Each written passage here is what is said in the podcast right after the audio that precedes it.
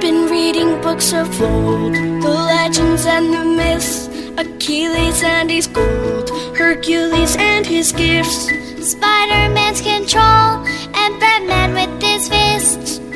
and clearly I don't see myself upon that list. Hello and good morning, everybody. Welcome aboard American English Express. I'm your host Oliver. 各位好，欢迎搭乘美语早班车。 Something just like this，这首歌呢可以说是脍炙人口的一首英文歌曲，那很多人都会去唱。但没有注意到，在这首歌当中有两个非常重要的名字，一个呢就是 Achilles，另外一个呢就是大力神 Hercules。这两个人的名字呢，都是源自于希腊神话。我们也知道，在英文学习过程当中，有很多源自希腊神话的习语。所以今天 Oliver 想带着大家一起来了解一下，在我们英文的语言当中，有哪些非常普遍去使用的和希腊神话相关的一些知识。而说到希腊神话当中呢，我相信很多人能够去列举出各种各样的人名，包括一些短语。那我们今天来看一下其中一些比较重要的。第一个要跟大家去讲述的就是 Pandora's Box。Pandora's Box，潘多拉的宝盒，或者我们说潘多拉的盒子。其实呢，Pandora's Box is from the Greek myth in which Pandora was created by the god Zeus and sent to the earth with a box containing many evils. When she opened the box, the evils came out and infected the earth. 那我们知道潘多拉的宝盒呢，实际是源自于希腊神话。那我们知道主神宙斯呢，创造了潘多拉，并且派其呢带着装满邪恶的盒子下凡。当他打开盒子的时候，各种各样的邪恶的东西呢涌向人间。That's Pandora's box。所以呢，潘多拉的魔盒或者它的盒子呢，可以表示为 the root of evil，也就是我们所说的邪恶的一个根源。因为它这个盒子里边呢，所释放出来的有罪恶、灾难、疾病、不幸，只留下了希望在盒子里。那于是呢，Pandora's box 就变成了灾难的根源这么一个代名词。Alright, so this is the first one we talk about Pandora's box. 第二个要跟大家去了解的跟希腊神话相关的一个习语叫做 Judgment of Paris。Judgment of Paris 就是帕里斯的判断。我们这里边所说这个 Paris 并不指的是巴黎这样一个城市，而是希腊神话中的一个人名，叫做 Paris。那其实这个神话故事呢，最早呢是讲说在 Ares 呃这个不请自来的众神的聚会中，他留下了一个金苹果。当然呢，三位女神为了争夺金苹果呢，是不分高下，决定呢让宙斯来决定。那宙斯呢无法在自己的妻子智慧女神和爱与美的女神之间做决定，于是呢在为难之际呢，Zeus 拨开云雾向人间看去，刚好看到了这个特洛伊的这个二王子 Paris 呢正在牧羊，于是呢将这个决定权交给了 Paris，而三位女神呢分别以最大的疆土、最智慧的头脑和最美丽的女人作为诱惑，最终 Paris 放弃了江山的选择，而呢获得了美女 Helen。所以说呢，Paris 的判断呢就表示为不爱江山。爱美人，因为他最终所挑的呢，就是这个 Helen，美丽的女人 Helen。所以我们在中文中呢，了解到这种不爱江山爱美女呢，就可以说 Judgment of Paris。当然，我们也知道呢，其实那 Paris 的这个 Judgment 也是引起特洛伊战争的事件之一，而当中的这个这个我们所说的这个美丽的女性 Helen，那与她相关也有一个非常重要的一个西语，叫做 Helen of Troy。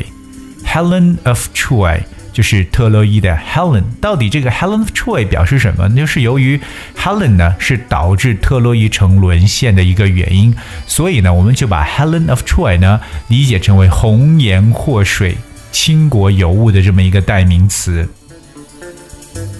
所以大家如果想借助希腊神话来去说，如果一个女人或是红颜祸水的话呢，就可以说她是 Helen of Troy of Troy，呃，Troy，sorry，Helen of Troy。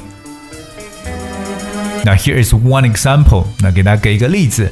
It is not proper that people always attribute the fall of a country to Helen of Troy，表示人们总把国家灭亡灭亡的原因呢归结为红颜祸水呢，这个可能太不合适了。所以大家记住了，红颜祸水 Helen of Troy。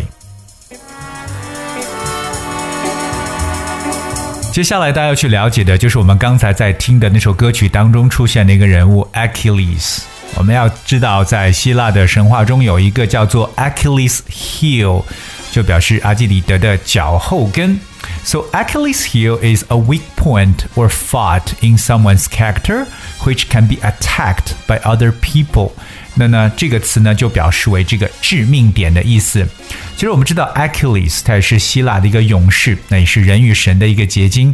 出生之后呢，被母亲提到在这个冥河中浸过，可是呢，他的脚后跟呢却没有进到这个水，所以呢，他的身上最大的一个致命点就是他的脚后跟。So Achilles heel 在这里呢就表示为致命点或者弱点的意思。So by the way, who among us does not have his Achilles heel？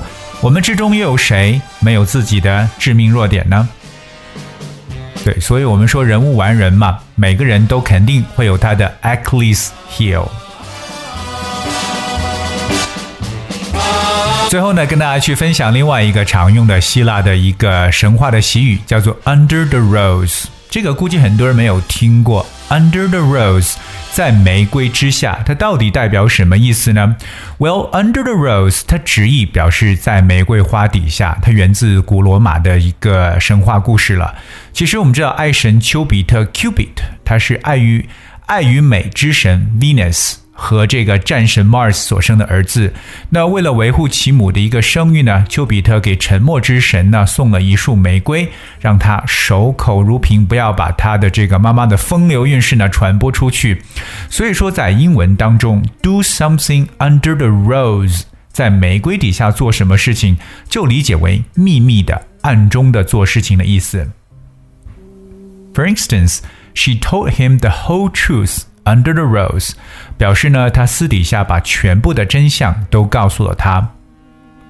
而在英文的口语当中，如果说秘密的去做一个事情，其实除了 under the rose 之外呢，也可以换成另外一种说法，叫做 under the table。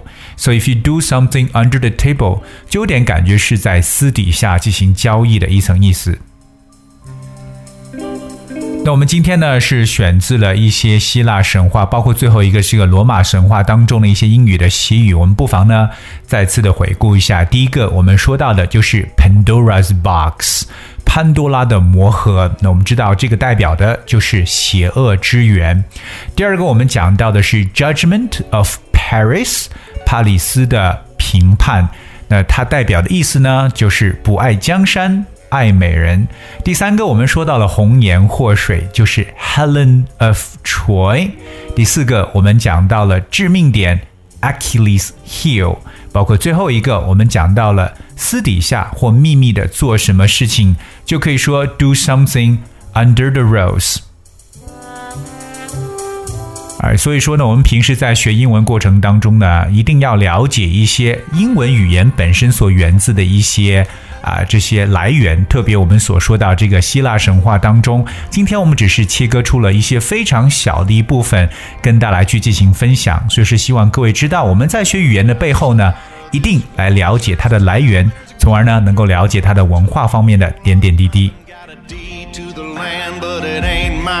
而今天节目的最后呢，送给大家一首非常具有美国乡村这个风格，但同样呢又具备摇滚风的一首好听的歌曲。God's country. And hope you really enjoyed this. And thank you so much for tuning today. I'll be with you tomorrow. God's country.